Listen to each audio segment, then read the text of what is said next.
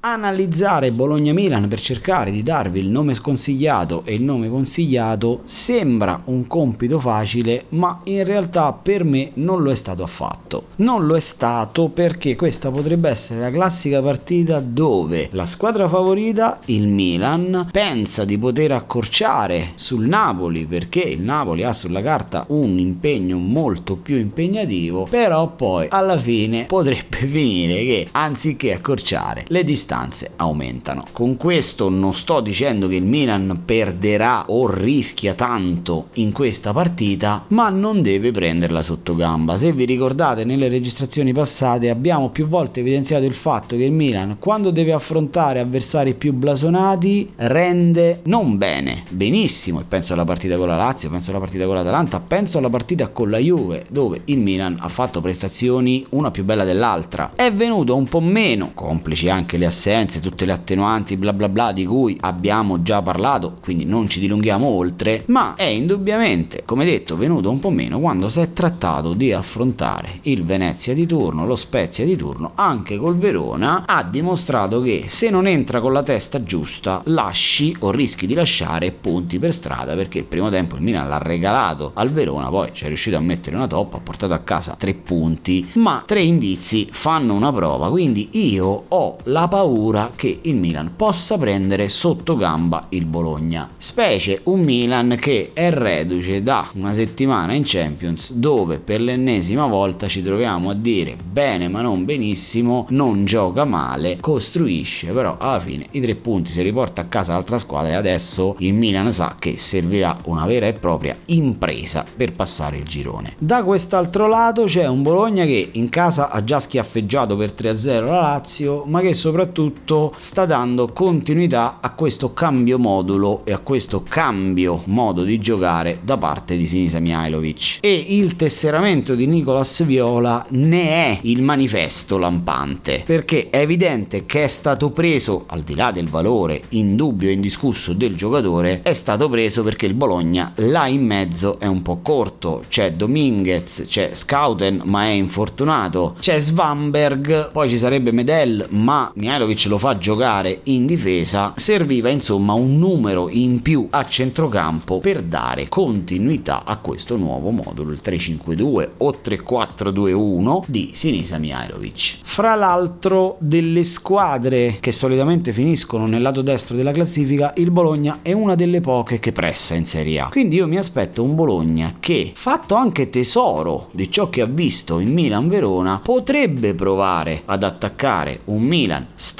e col morale sotto ai tacchi per far male ai rossoneri. Il Milan fra l'altro dovrà fare a meno sempre dei soliti calciatori che abbiamo già nominato, davanti potrebbe schierare Ibra, potrebbe schierare Giroud, secondo me l'unico di cui non può fare a meno al momento è Leao là davanti, ma staremo a vedere Pioli come si metterà in campo. Come detto, lasciando comunque una piccolissima percentuale alla sorpresa che potrebbe uscire in questa partita, io vedo una linea abbastanza abbastanza tracciata. Ecco perché il calciatore sconsigliato lo scelgo nelle fila del Bologna ed è il centrocampista adattato difensore centrale Gary Medel. Un calciatore che mi sta cordialmente antipatico, si può dire cordialmente antipatico, non si offende credo Medel, che però qualche merito lo deve avere perché Mihailovic non se ne priva mai se non domenica scorsa quando è evidentemente forse boh, tornato tardi dagli impegni con la nazionale. Dovrebbe tuttavia ritrovare il suo posto al centro della difesa, però avrà a che fare con dei clienti molto molto molto scomodi e salvo sorprese passerà una brutta brutta domenica. Il calciatore consigliato invece ce lo scegliamo tra le fila del Milan e sempre ricordandovi che vanno schierati un po' tutti i calciatori del Milan in questa giornata, io vi faccio il nome di Davide Calabria. È la seconda o se non ricordo male terza volta che lo mettiamo nei consigliati, abbiamo già parlato della sua grandissima evoluzione e del suo netto miglioramento miglioramento nell'ultimo anno e mezzo, la fascia di capitano con cui potrebbe giocare domenica a San Siro lo ha responsabilizzato molto e ricopre un ruolo importante nel momento in cui si va a affrontare una squadra che con una linea difensiva a 3 e un centrocampo molto folto andrà attaccata anche con l'apporto degli esterni difensivi. Fra l'altro non ci dovrebbe essere Teo Hernandez, quindi Ballo Touré penserà un po' più a difendere e Calabria un po' più anche anche alla fase offensiva. Dentro, insomma, Davide Calabria.